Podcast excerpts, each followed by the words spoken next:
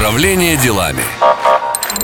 В эфире программа «Управление делами», я ее ведущий Айнур Зиннатуллин. Каждую неделю ко мне приходят гости, успешные люди, эксперты в своем деле, предприниматели, и делятся не только опытом, но и секретами своего успеха. Сегодня у меня в гостях Александр Саяпин, кандидат экономических наук, эксперт в области стратегического управления и развития бизнеса, автор книги «Что убьет твой бизнес?». Поговорим сегодня о преодолении кризиса в бизнесе, о потерях, об опыте управления и управленческих ошибках. Александр, я вот прямо сейчас держу в руках вашу книгу, и вот мне мои коллеги, тоже авторы книг, говорят, что ощущение, когда книга у тебя в Word, в компьютере и в руках, совершенно разное. Скажите, каково это — держать свою книгу в руках в материальном виде? Добрый день. Знаете, я когда получил сам эту книгу и открыл ее, у меня супруга сказала, что это нужно было заснять, заснять твои эмоции, потому что, на самом деле, над книгой работали больше пяти лет. Пока мы ее писали, успел я написать и диссертацию, и детей воспитать, и дом достроить. И когда я вот ее получил вживую, наглядную, как бы, да, это, ну, просто феерия чувств и эмоций. Это несравнимое, да, несравнимое ощущение, да. Сравнила ли жена как с ощущением, что ты из роддома встречаешь ребенка, берешь его на руку? Ну, ну, что-то схожее есть, да. То есть это тоже твое детище. Да. А как от ощущения подписывать книгу? Уже что в этот момент вы испытывали? Уже подписывали? Ну, первый раз это как-то так интересно и волнительно, а потом уже немножко начинает надоедать, и ты стараешься написать что-то личное человеку, пожелать то, что ему именно конкретно нужно. Поэтому э, мне повезло, я пока подписывал только своим друзьям и близким людям, угу. э, и ну, попадал в точку. А так вообще, конечно... Ну, подпишите да. мне в конце эфира. Конечно. Александр, вы написали книгу «Что убьет твой бизнес?». Да, я так понимаю, что эти кризисы — это не только некий такой как бы солянка из опыта ваших друзей, друзей, коллег и в целом-то из мира, но и ваш личный опыт. Вот расскажите о ваших личных кризисах, с которыми столкнулись конкретно вы. Ну, я бы сказал, что там девяносто процентов моих ваших кризисов, угу. да, и уже десять-пятнадцать процентов разбавлено опытом и самыми яркими, там, не знаю, кейсами, примерами. Да, кризисов-то очень много. Тут кризисы начинаются от э, создания компании, то есть, как бы, и на, по ходу ее роста, развития. Ну, вот самый Можно... яркий кейс с открытия компании.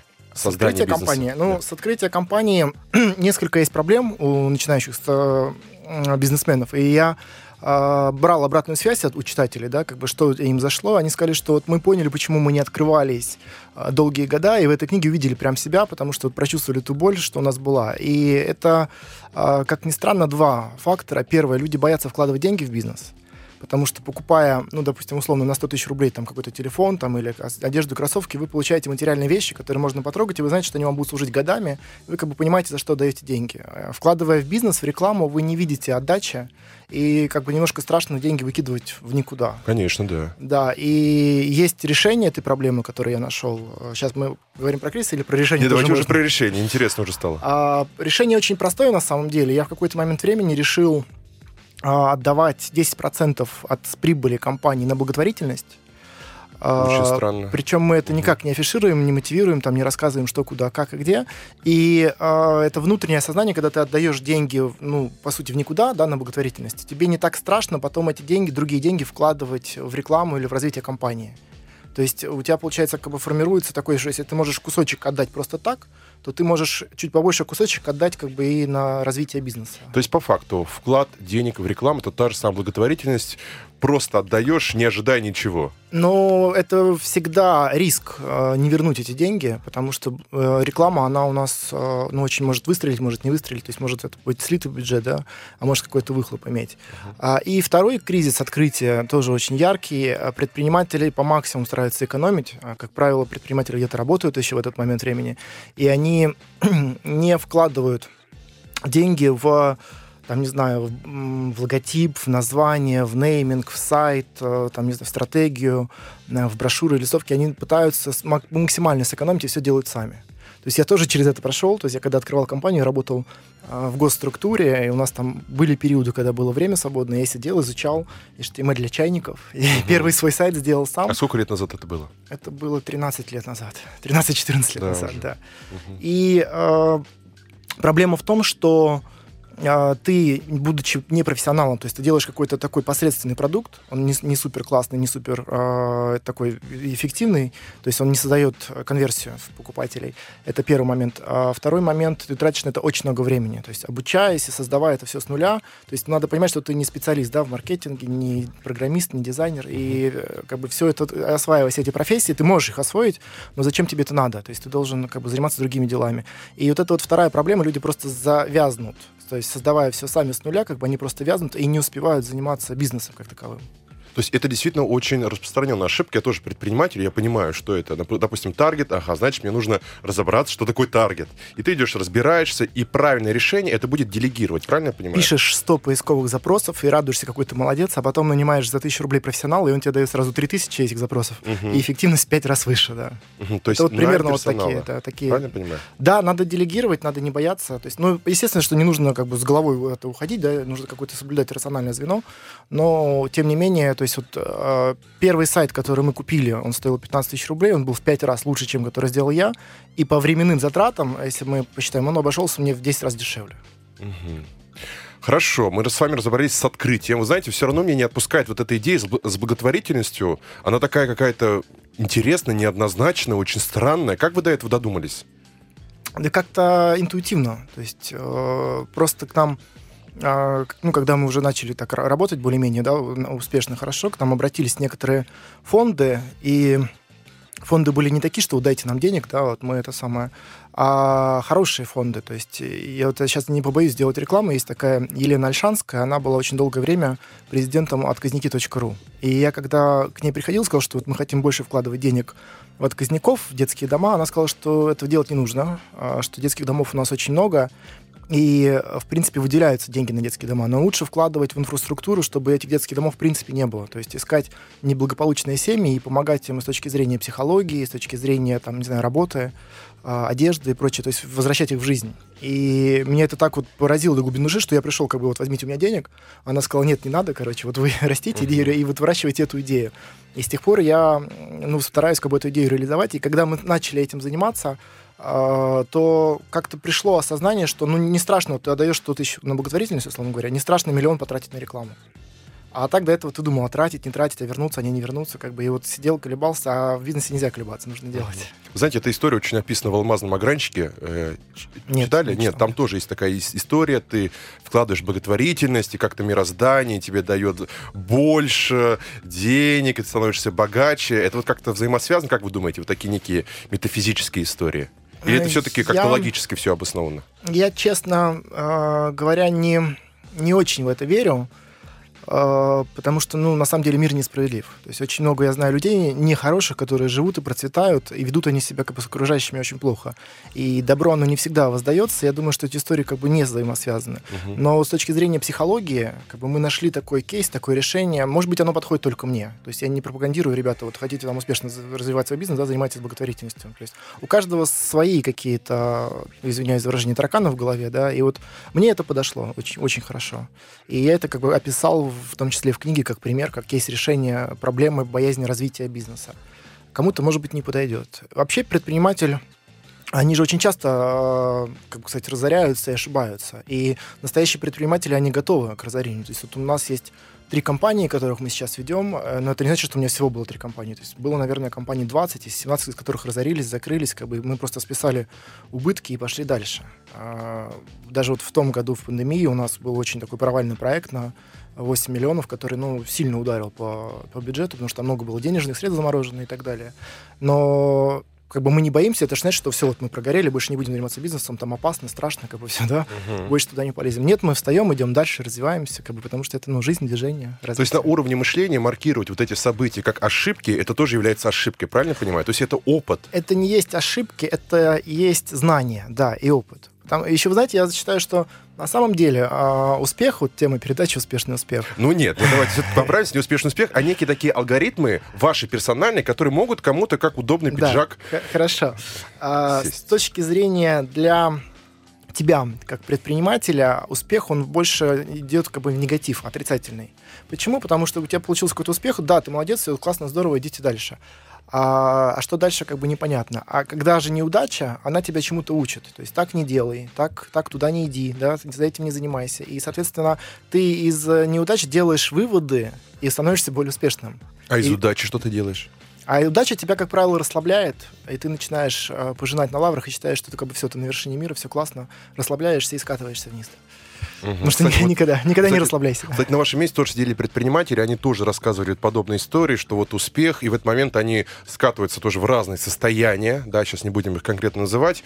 Вот наверняка вы тоже испытывали состояние, вот у меня все получилось, немножко расслабился, уехал на Мальдивы. Вот какое самое безрассудное действие вы делали, когда вы вдруг почувствовали, что все сложилось? У меня э, было не, не то, что все сложилось, у меня была другая ситуация, когда мы открыли «Планету недвижимость», и она уже три года успешно развивалась, и все было хорошо.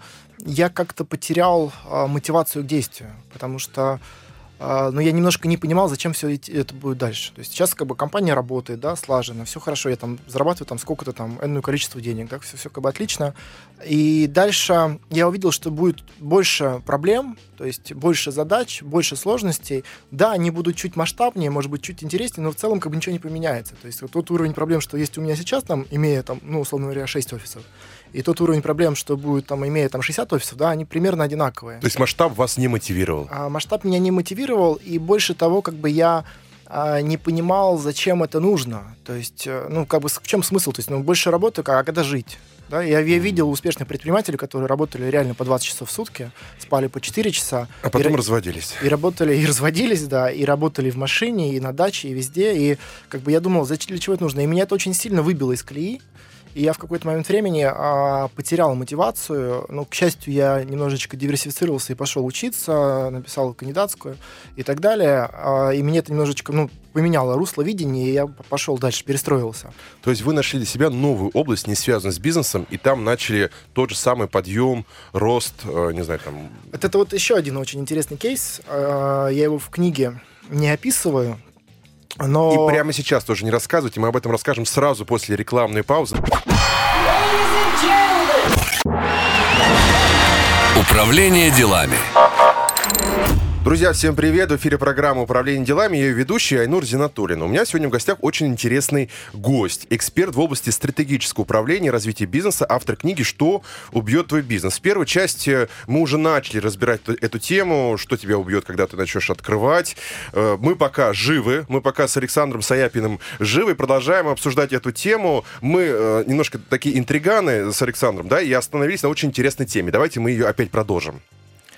Значит, тема по личностному росту и мотивации, да, собственно, как бы это один из кризисов, кризис выгорания руководителя, О, который, да. который поджидает очень многих, да. А, значит, в тот момент, когда я потеряла мотивацию развиваться и что-либо делать, а, я прошел кучу тренеров, коучей, психотерапевтов, психоаналитиков, то есть я платил а, людям по десять тысяч рублей в час за то, что они меня со мной что-то сделали, как бы полгода ходил на все эти занятия, тренинги. В итоге по, сделали по, что-нибудь? По два раза в неделю, нет, ничего нет. не сделали. Причем это очень такие именитые люди, они выводят из нефтянки топ-менеджеров из кризиса среднего возраста, как бы, но со мной вот сделать ничего не смогли. К счастью или к сожалению. Может быть, потому что вы были здоровы? Может быть, потому что мне было двадцать семь лет, и для них был шок, как бы, да, как в двадцать семь лет можно попасть в кризис среднего возраста. Да, но я э, для себя сам открыл систему мотивации, и сейчас я вам поделюсь, это будет, как бы, я думаю, что очень-очень классно. Давайте, давайте было. Начнем с мотивации. Я вижу, вы прям горите этой темой, расскажите. Но это личностный рост, даже не только мотивация. Давайте. Значит, смотрите, когда вы... Э, ну, впали, да, в некое такое уныние, то что происходит? Вы вокруг себя видите некие возможности. Ну, например, на тот момент, как бы я там мог открыть ресторан, открыть там какой-то магазин, да, там, не знаю, заняться там, не знаю, транспортной компанией, еще что-то. Это я вот, что называется, мог вот, вот нагнуться, взять и сделать, да, потому что у меня были ресурсы, были возможности, как бы были знания, опыт, то есть как бы нужно было просто вот брать и делать. И мне это было неинтересно, потому что я это мог, и это у меня фактически было, да, в наличии. То есть это как бы скучно. То есть вот мы не хотим там, например, там, читать что-то интересное, классное, то, что под рукой, да, хотим то, что вот еще нету, то, что новое, да, неизведанное. И что я тогда подумал? Что то, что я вижу, мне неинтересно, а то, что я хочу, я не могу найти, не могу это увидеть. И я подумал, что нужно заняться развитием своего мозга, И тогда как бы мы немножечко приподнимемся из обыденности, да, и будем видеть немножко дальше, шире, и увидим новые возможности. И я раз прописал себе программу, которая, ну, позволяет, там, не знаю, развивать свой мозг, то есть там играть там в шахматы, читать книги, там, решать задачи, встречаться там с умными людьми, там, общаться, да, там, на какие-то там возвышенные темы и так далее и тому подобное. И тут возникло, значит, две проблемы. Первая. Оказывается, на все на это нужно куча времени. То есть часов шесть в день нужно на свое развитие, на развитие своего мозга. Это очень сложно найти, когда у тебя семья, работа. Понимаю, это, в да. принципе, очень сложно найти, да. А второе, это процесс очень медленный. И э, у тебя организм начинает сопротивляться, потому что это реальная работа. Как бы мозг — это та же мышца, когда ты начинаешь его качать, он начинает болеть, начинает сопротивляться, начинаешь лениться.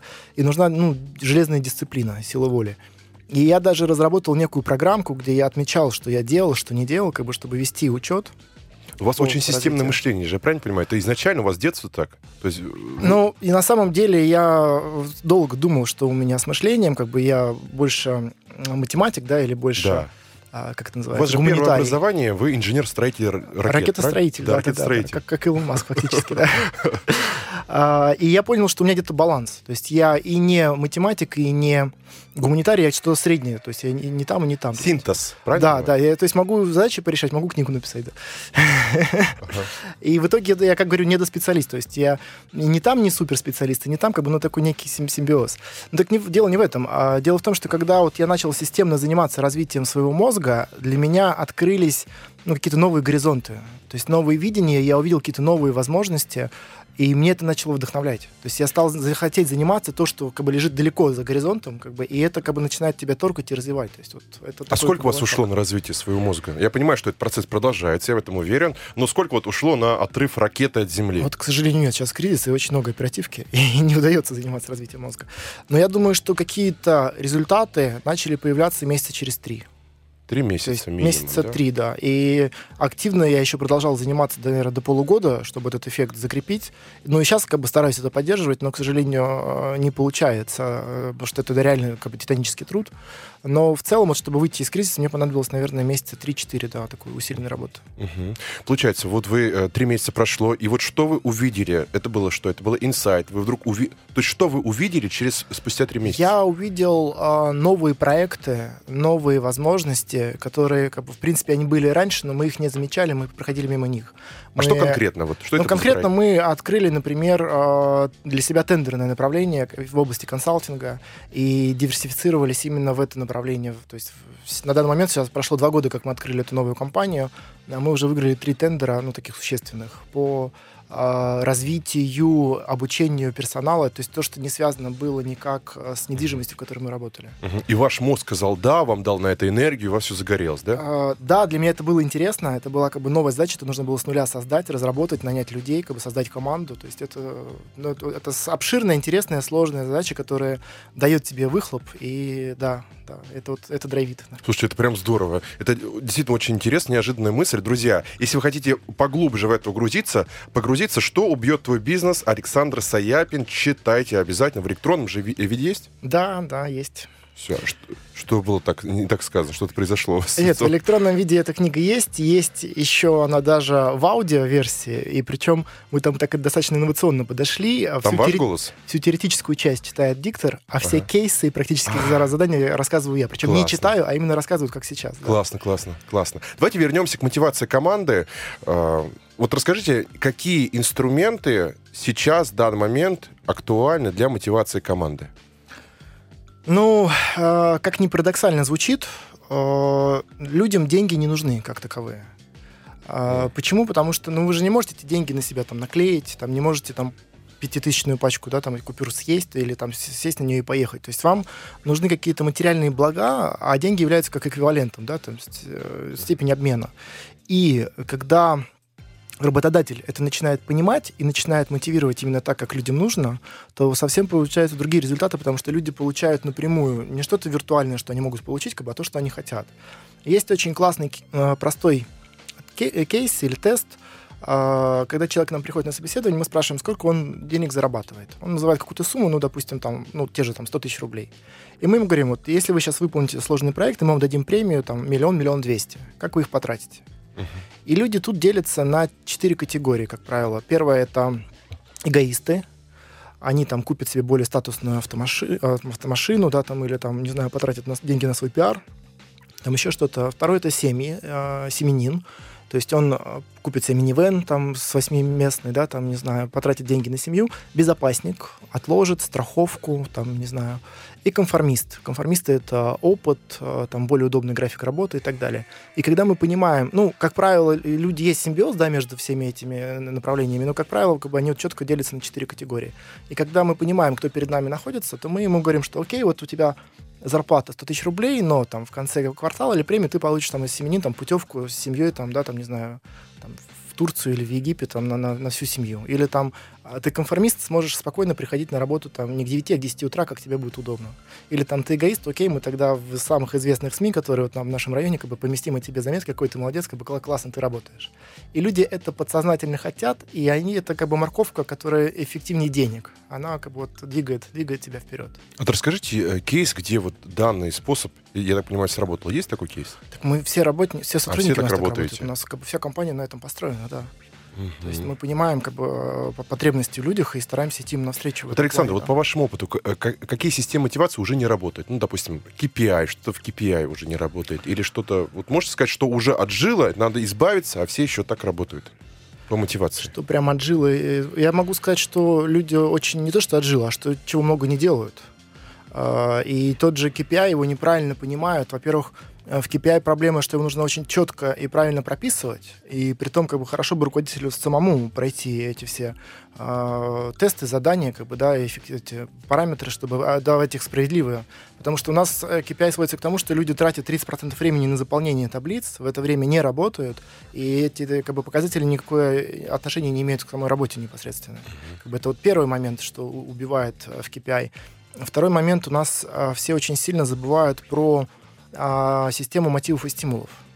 То есть вот то, что вот высмеивается, да, там в том же Гугле, в Яндексе, в больших корпорациях, да, что там проблема сотрудника э, Яндекса, да, к какому кафе ближе пойти, к левому или к правому от стола. На самом деле это очень важно, когда человек эффективно работает, когда думают о его мотивации. У меня был очень такой яркий пример. Я пришел в компанию, тут же можно данные имена компании называть? Да, можно. Компанию «Данфос». И э, они хвастались, что вот только что поменяли столы, которые там нажимаешь на кнопочку, они поднимаются.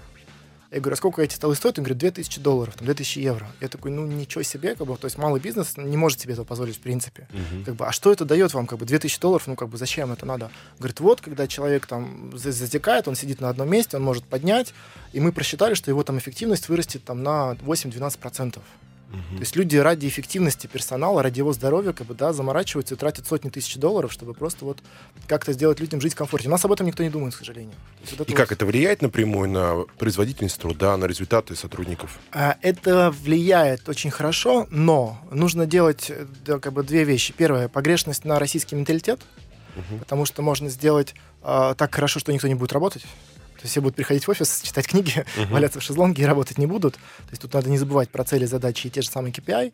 А, второй момент. Тут это нужно делать не только просто с точки зрения инфраструктуры, но это нужно совмещать еще с системой а, мотивации, то есть мотивов, стимулов, атмосфера доверия. То есть нельзя, например, в компании, где тебя там обманывают, кидают или насилуют, морально, да, создавать такую систему. То есть как бы все должно развиваться гармонично. То есть вы должны быть в первую очередь для своих сотрудников как бы, ну, другом, поддержкой и опорой. Они должны понимать, что в сложной ситуации могут к вам обратиться и получат понимание и поддержку. Это, это очень важно.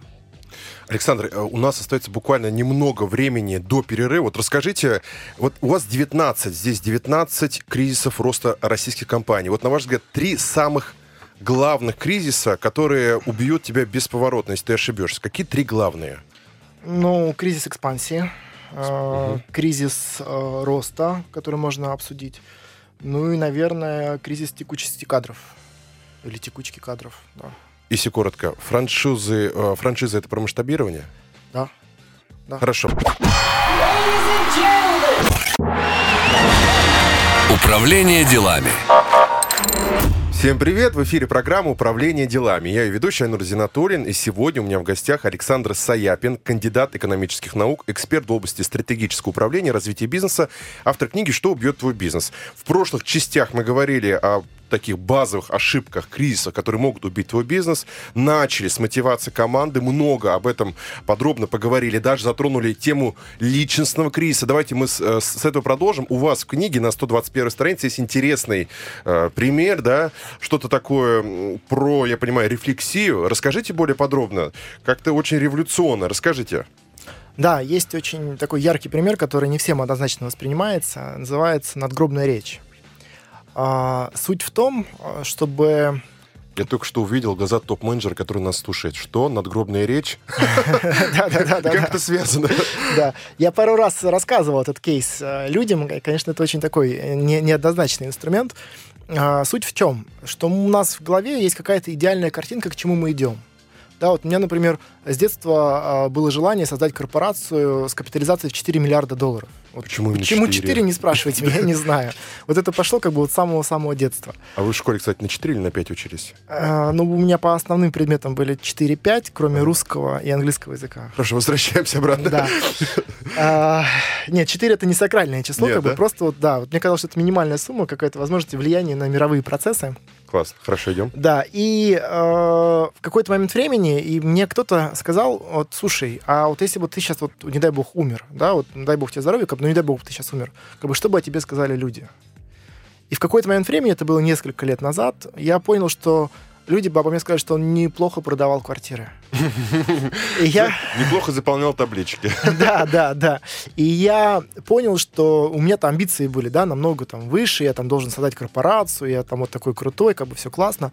А по факту я директор агентства, да, и чем как бы я, ну, быть-то совсем не хотел. То есть, ну, зачем директору агентства защищать кандидатскую работу, да, например, или там искать какие-то, не знаю, противоположности в, и так далее. И я понял, что я иду совсем не туда, и что у меня уже там прошла, ну, скажем так, большая часть моей деловой жизни, как бы, да, и она меня привела совсем в другое русло. И меня это очень сильно перезагрузило, и я а, просто сел и набросал, как бы, что, где я должен оказаться, через сколько лет, и что для этого нужно делать. То есть, как бы, это очень такая а, мощный инструмент для корректировки ваших текущих действий, потому что, как бы, очень засасывает тебя рутина, быт, ты что-то делаешь, к чему-то идешь, каждое утро просыпаешься, но понимаешь, что этот путь ведет тебя не туда, куда бы ты хотел. И это тоже потеря мотивации и, как бы, уход в не туда. Смотрю, вы mm-hmm. тоже перезагрузились, я да, сейчас? Да, да, я ушел, да, да, да. Видно, да, это было заметно. Да, я ушел, я ушел, я тоже начал э, рефлексировать, сразу думал, а туда ли я иду, а тем ли я занимаюсь, а кто я, Магнолия. Хорошо, то есть это, в принципе... Э, Если у тебя падает мотивация, скорее, возможно, один из вариантов, что, скорее всего, ты немножко не туда идешь.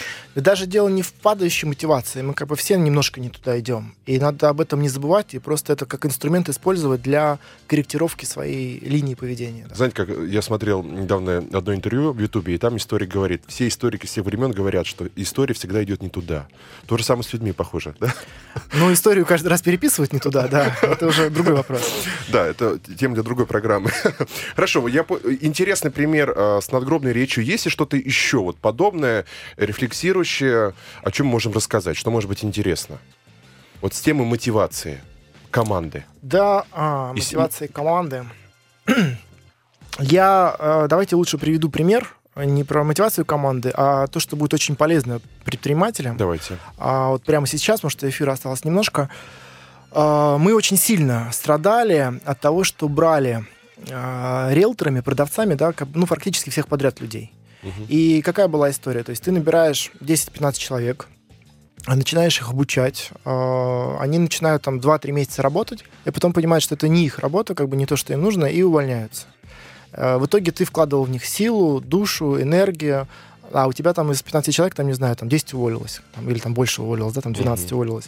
И у тебя получается такой как бы спад, опять же, мотивации, упадок сил, как бы у тебя не хочется ничего делать, ты думаешь, зачем это продолжать то же самое, да, то есть как бы из месяца в месяц нанимать, обучать, вкладываться, они увольняются, как бы и замкнутый круг, то есть и ты, получается, что у малого же бизнеса нет возможности нанимать э, там руководителей по персоналу, да, там или обучающую команду, как бы руководитель делает все сам. И э, на обучение и на найм уходит очень много времени, как бы, ну, огромное количество времени. И вот это вот э, ловушка, ошибка, в которую очень многие люди попадают, и на этом как бы может, в принципе, закончиться бизнес, потому что у тебя персонал, он каждый раз сокращается, сокращается, сокращается, твоя жизненная энергия сокращается, ты не можешь не заниматься ни маркетингом, ни рекламой, там, ни бизнес-процессами, ничем, и потихонечку умираете. И мы нашли один очень простой и классный кейс, тоже очень, на самом деле, спорный. Подслушали его в какой-то американской компании, дай бог им здоровья. Да. Ага, и что за Когда кейс? я кейс этот услышал, мне немножко он привел в шок, но потом я его попробовал, и он работает. То есть из года в год как бы этот кейс нас просто... Не вот томите, Александр. ...пасал и просто перевернул мою жизнь. А, в общем, кейс в следующем. Вы, когда нанимаете продажника, да, и, или риэлтора, вы ему а, говорите одну простую вещь. Окей, вот тебе три дня, найди нам клиента. Угу. Он говорит, хорошо, а где мне искать клиента? Кто наш клиент? Он говорит, так, нет, ничего не рассказываем. То есть никто наш клиент, нигде его искать, как бы ничего не рассказываем, сам думай. Вот тебе три дня, как бы иди ищи клиента. И тут очень важный момент. Нужно рассказать байку. Вот этот кейс, без байки это не работает. Байка в следующем. Значит, что в американской компании человек приходит, устраивается на работу, ему говорят, вот найди нам клиента, он такой радостный, довольный. Берет газету, телефон, идет а, в парк, садится на лавочку, говорит, о, классная погода, все здорово, как бы классная работа, на свежем воздухе, сейчас буду искать клиентов. Начинает день звонить, у него ничего не получается. Второй день звонит, у него ничего не получается. На третий день пошел дождь. И он заходит в крыльцо какого-то дома, и оттуда его а, собственница этого как бы, дома выгоняет, говорит, типа, частной территории, уходите вон отсюда. И он ей рассказывает историю, что вот так и так я... стажер в компании, я ищу клиента, но вот дождь идет, может, я вас тут пересижу, разговаривает с ней, и она становится его клиентом. Угу. Вот, казалось бы, вот к чему эта байка, да, и зачем она вообще нужна? Все, байка на этом закончилась. Но когда ты даешь просто кейс «найдите клиента в течение трех дней» без этой байки, девяносто процентов людей разворачиваются и уходят.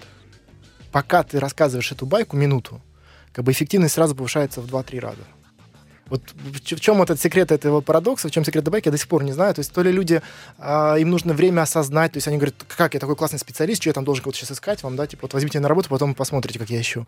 И, и вот он как-то вот, может быть, перебарывает этот страх в себе, может, или это вли... сомнения. Может, магическое влияние сторителлинга, это... это же история. Да, может, это какая-то магическая история, влияние, я не знаю. Но, в общем, если вы даете этот кейс и эту байку, то у вас, во-первых, из десяти человек только три справляются с этим заданием, то есть только трое, как ну, показала практика. Но из этих троих потом никто не увольняется.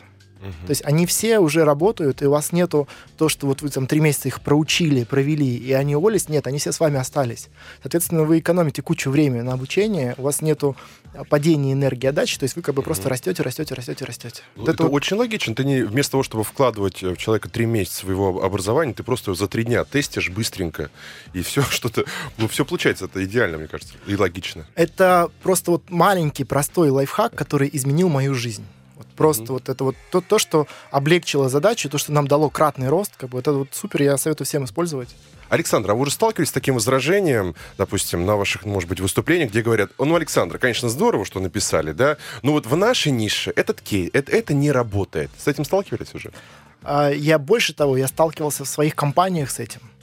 То есть, когда э, есть филиал, там есть директор офиса, да, ты смотришь по показателям, он как бы проседает. Ты начинаешь приезжать, смотреть, в чем дело, и оказывается, там, присутствовать на собеседовании в том числе, оказывается, люди э, либо вообще не делают этих, которые то, что прописано в инструкции, да, там, рассказывайте кейс, давайте задание, как бы они либо вообще не делают, и спрашивают, а почему не делаете? Ну вот, у нас так мало людей, как бы, да, мы там и так некого брать, что мы там будем еще кого-то отсеивать. Либо делают неправильно, то есть они дают задание, но не рассказывают эту байку. То есть как бы очень много вещей, которые люди либо ну, недопонимают, либо не пробовали, либо не адаптировали, потому что все же ситуации разные и отрасли разные. То есть это нужно не просто брать как будто слепую, бери и делай, да? Надо как-то адаптировать под свою отрасль. Вот в недвижимости это работает просто на ура.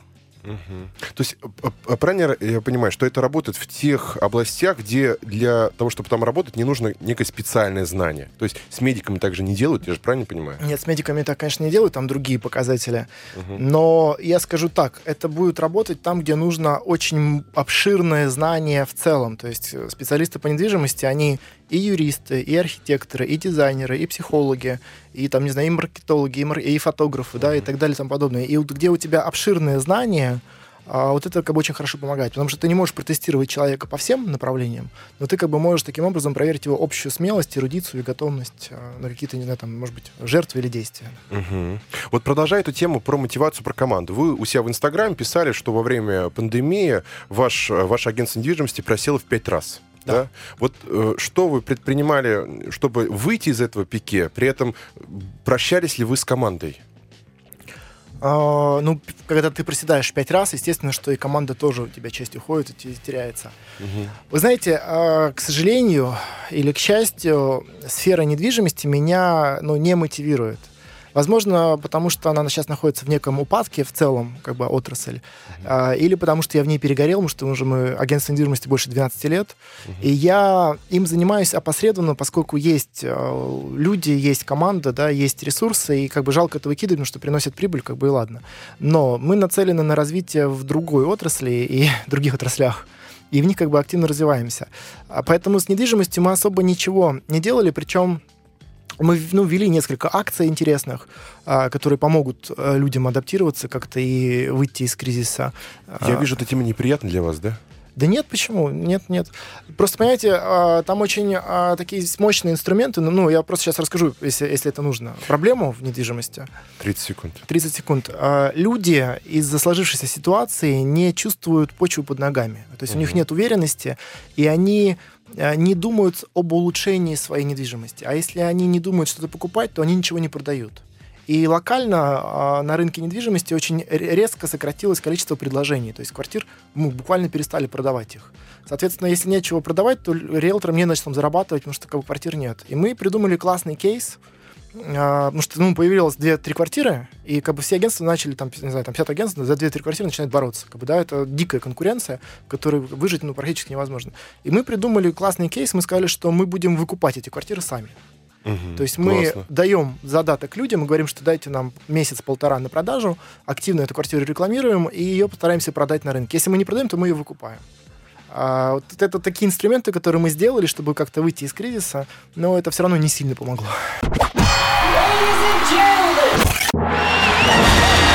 Управление делами. Всем привет! В эфире программа «Управление делами». Ее ведущий Айнур Зиннатуллин. И сегодня у меня в гостях Александр Саяпин.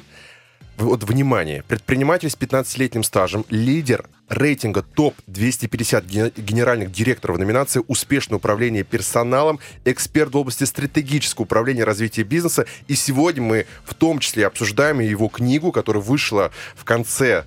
В конце или в начале этого года? В январе, да, да. Да, в январе, в январе этого года «Что убьет твой бизнес». И там у вас есть очень интересный э, кейс про кризис роста. Актуальная, для многих популярная, востребованная тема. Расскажите, пожалуйста, подробнее, что ожидает, что это за кризис? На самом деле это очень такой коварный кризис, который как бы от добра добра не ищет, да, который на- на- находишь там, где его не ждешь. А, суть в следующем. А, когда мы успешно просуществовали на рынке два года, и я смотрю, что как бы все классно, команда отлажена, все работает по часам, как бы все замечательно, надо расширяться, да, как бы тогда еще не, не было речи о франшизе, как бы и этого не было понятия как такового, мы решили расширяться своими филиалами, и вот у нас был офис в Истре, мы решили открыть офис в соседнем Красногорске, то есть... И э, на секундочку, когда мы открывали свою компанию, мы там, не знаю, мебель собирали руками, э, все было бэушное, там все делали сами, мыли сами, провода прокладывали сами, все делали сами. Тут мы уже большая, крутая, серьезная компания, да, значит, нанимаем агентство недвижимости в соседнем городе, чтобы они нам нашли офис, нанимаем клининговые компании, то есть там завозим топовую мебель, все как бы классно. И я, столы как, за две тысячи долларов. Ну, тогда, тогда я еще об этом не знал, да. Ага. И таких книг хороших не было, где можно было почитать и уточнить, да. И я тогда как первооткрыватель поехал в Красногорск налаживать там бизнес-процессы, как бы, да, там нанимать людей, обучать, как бы расширяться. И что произошло? Оказывается, оказывается, в моем офисе не было все так гладко и классно. Как только я оттуда уехал, там начались проблемы. Потому что, когда ты в офисе, как бы, да, ты незаметно там даешь советы, рекомендации, наставления, что-то там делаешь сам, и как бы все идет по часам, как бы здорово. Как только ты оттуда уходишь, это как, знаете, дом оставить без присмотра, да, там mm-hmm. насос сломался, там скважина, да, не работает, там ворота, и все начинает рассыпаться, сыпаться, короче, и умирать. Вот то же самое, у нас не были... отстроены, не были, точнее, отстроены это были, не были прописаны бизнес-процессы, не было системы кей пи ай, не было как бы контроля, и главный офис перестал приносить прибыль, то есть он стал потихонечку разваливаться. Где-то начали менеджеры подворовывать, да, где-то... Через сколько месяцев уже? Да буквально месяца через два-три, наверное. То есть mm-hmm. вот... А новый офис, мы же его открываем с размахом, он деньги только требует, да, да. Требует на мебель, на рекламу, на найм, на персонал, на технику, на компьютеры, на все, на все, на все. И получается, тут такая образовывается гигантская ловушка, что новый офис как бы все средства поглощает, а старый перестает их выдавать. И тут, как бы, ну, если грамотно не рассчитать силы, то можно очень легко закрыться. Вот, как вот... вышли, да? Как мы вышли из этого? Да, да, да, да, да, да, вы прямо сторителлер, да. Как вышли из этого? Ну, э, тут нет как бы такого стопроцентного решения, да, то есть мы, опять же, и я мотался просто как угорелый среди двух городов, среди двух офисов, да, то есть там поддерживал, тут развивал, и мы скакали, как этот самый Фигаро тут, Фигаро там. А, вторая секрет, это у нас были, была финансовая подушка, то есть мы как-то сумели э, накопить денег, что у нас хватило проблемы залить деньгами, то есть это неправильно так говорить и делать, но и в то же время это сразу же, не сразу, когда ты занимаешься бизнесом, когда ты в потоке, ты не видишь этих проблем, как бы не... ты потом задним умом осознаешь, что нужно было сделать, и, и задним умом я осознал, что нужно прописывать все бизнес-процессы четко, не просто как бы люди делают и знают свои инструкции, а все это дело прописывать, фиксировать и вводить си эр эм-системы, кей пи ай и, и так далее. И мы потом это начали делать, начали э, этим заниматься, и таким образом как бы, это позволило масштабироваться и расти, потому что мы, используя эти ошибки, как бы, да, сделали выводы и угу. пошли дальше уже. Вы знаете, я вот хотел бы вернуться к тому моменту, когда предприниматель вдруг понимает, что ему нужно масштабироваться. Как правило, не знаю, он стабильно зарабатывает там три месяца, полгода. Вот как понять, вот сколько, вот как, какое-то время, какой-то период, когда ты можешь точно понять, что вот, не знаю, вот если у тебя год все хорошо, можно масштабироваться. Или это не главный показатель, или наличие системы? Да тут э, зависит в первую очередь от ваших целей. Может, кому-то не нужно масштабироваться. Да. Кто-то работает в семейном маленьком бизнесе, и как бы все хорошо у них, а кто-то, наоборот, хочет вырастить там огромную, там, не знаю, международную угу. корпорацию. Вот мне нравится система Федора Овчинникова. То есть он, когда открывает первое кафе, или там новое кафе, да, не, не Додо Пицца, а какое-то другое, то он а, целенаправленно изучает, тестит, развивает, прописывает, и потом уже это начинает масштабировать и продавать. Uh-huh. То есть, если вы хотите масштабироваться, то в первую очередь это система, это бизнес-процессы. То есть там даже не нужны деньги, потому что если у вас классная идея и классная система, то деньги вы привлечете на нее. Это деньги уже вторичные. Uh-huh. А, а как вам открываться там, через три месяца, через полгода или год, это уже как бы, как вы себя чувствуете? Как... То есть мы начали э, расширяться где-то примерно через два года. Через два года. Через два года, да. Угу. Но у нас не было такой цели прям супер расшириться. Мы просто... Еще, кстати, есть кризис охвата из, из этой же темы. Когда мы открылись, мы начали э, охватывать всю Московскую область и всю Москву. То есть все вот эти пятьдесят районов, и все услуги по недвижимости, все, и строительство, и перепланировка, и оформление, и реклама, и продажа, просто все. Вы, вы, име, вы имеете в виду нишевание? То есть вы начинаете да, все да, сферы да. Мы, мы пытались, мы хотели захватить все, объять необъятное, и мы считали, что это как бы, ну, нам удастся, как бы, и так можно больше денег заработать. И когда я понял, что мы начинаем топтаться на одном месте, и что очень много денег уходит на транзакционные издержки, на поездки, на рекламу, на то, на то, э, то мы просто начали смотреть э, показатели основные, как бы, что нам приносит деньги, и отказались сразу от всех районов, кроме трех близлежащих к нам, и отказались от восемьдесят процентов услуг, оставили только, там, не знаю, три, четыре, пять, которые были самые-самые топовые в нашей компании. И сразу прибыль выросла в три раза. Александр, ну вы же не смогли бы это понять. Не смогли бы понять, какие три-пять вам приносит прибыль, если бы, если бы вы не масштабировались. Или это не так? Нет, это еще было до масштабирования. А, это, это было, было до понятно. масштабирования. Просто а, мы смотрим, что мы как бы работаем, как, не знаю, как пчелы. Тут все носятся, менеджеры, все происходит, а как бы денег особо нету. И я начал смотреть по отчетности, что, какие операции, как, сколько денег нам приносят. И когда понял, что всего перечень из пяти услуг, да, они самые емкие по ресурсам, то мы остановились только на них, на их рекламе и на их реализации. И сразу же это дало трехкратный эффект роста. Угу. Вы знаете, как, Александр, вот, ну, уже буквально тоже завершение, осталось несколько минут. Хотел бы поговорить о том, что самый частотный запрос двадцатого года у предпринимателей, ну, вот я здесь посмотрел такое исследование, это найти баланс между работой, бизнесом и семьей. Потому что можно уйти в работу, семья развалится, а все предприниматели — это полностью фанатики, у них главная работа, они в этом процессе испытывают счастье. Вот нашли ли вы баланс сами? Да, сейчас да. Но первые э, три года не было баланса. Я просыпался в пять утра, занимался спортом, в семь утра я был уже в офисе, да. И потом это все как бы до одиннадцати утра было, и не было никакого баланса. Сейчас э, я для себя осознал, что... Вам, что... Товарищи, давайте вернемся. Что вам жена говорила на это? Во-первых, жена работала со мной. Угу. И это вторая проблема, которую я считаю, что нельзя работать с супругами, супругами, супругами и родственниками, да. Нет, есть команды, которые очень хорошо справляются с этой проблемой, как бы у меня не получилось.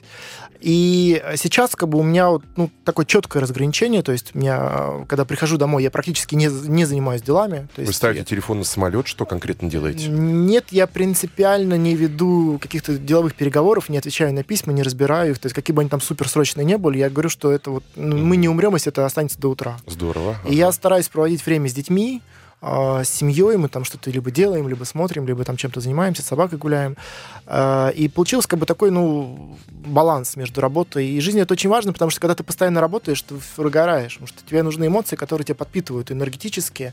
И мы должны не забывать, ради чего мы делаем. Мы же это делаем, в конце концов, ради э, ну, развития и роста нашей семьи, в первую очередь. И когда предприниматель с горящими глазами делает все только ради бизнеса, это классно, это здорово, как бы, и все через это прошли, как бы, в том числе и я.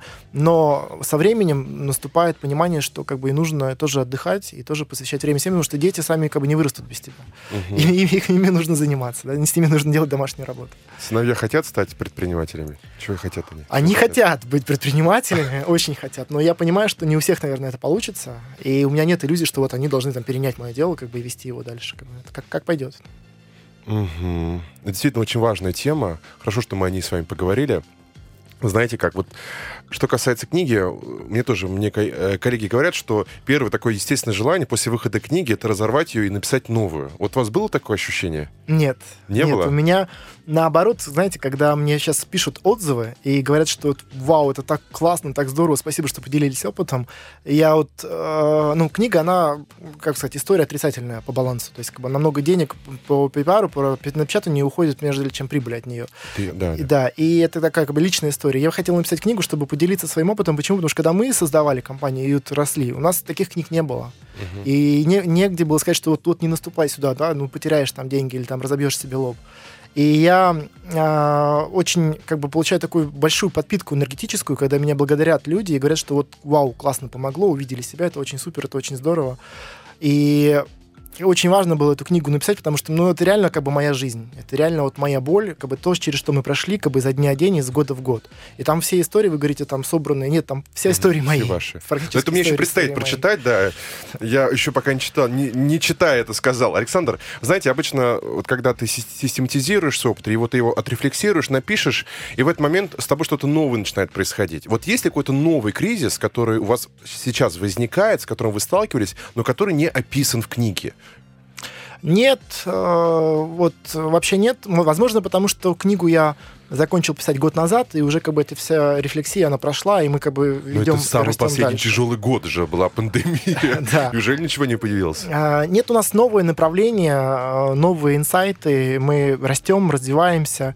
И... Ну, скажите что-нибудь новенькое, чего нет в книге. Ну, поделитесь, остается совсем мало. Вы знаете, я сейчас... у меня есть огромное желание написать книгу про тендеры, потому что это такое болото и такая неизведанная область, что это будет очень людям полезно. Да. Главный кризис в тендере. Александр Саяпин говорит...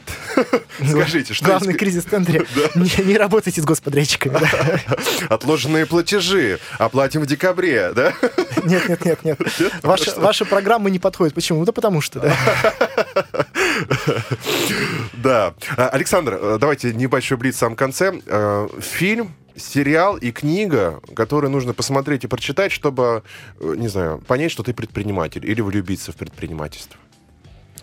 Влюбиться в предпринимательство?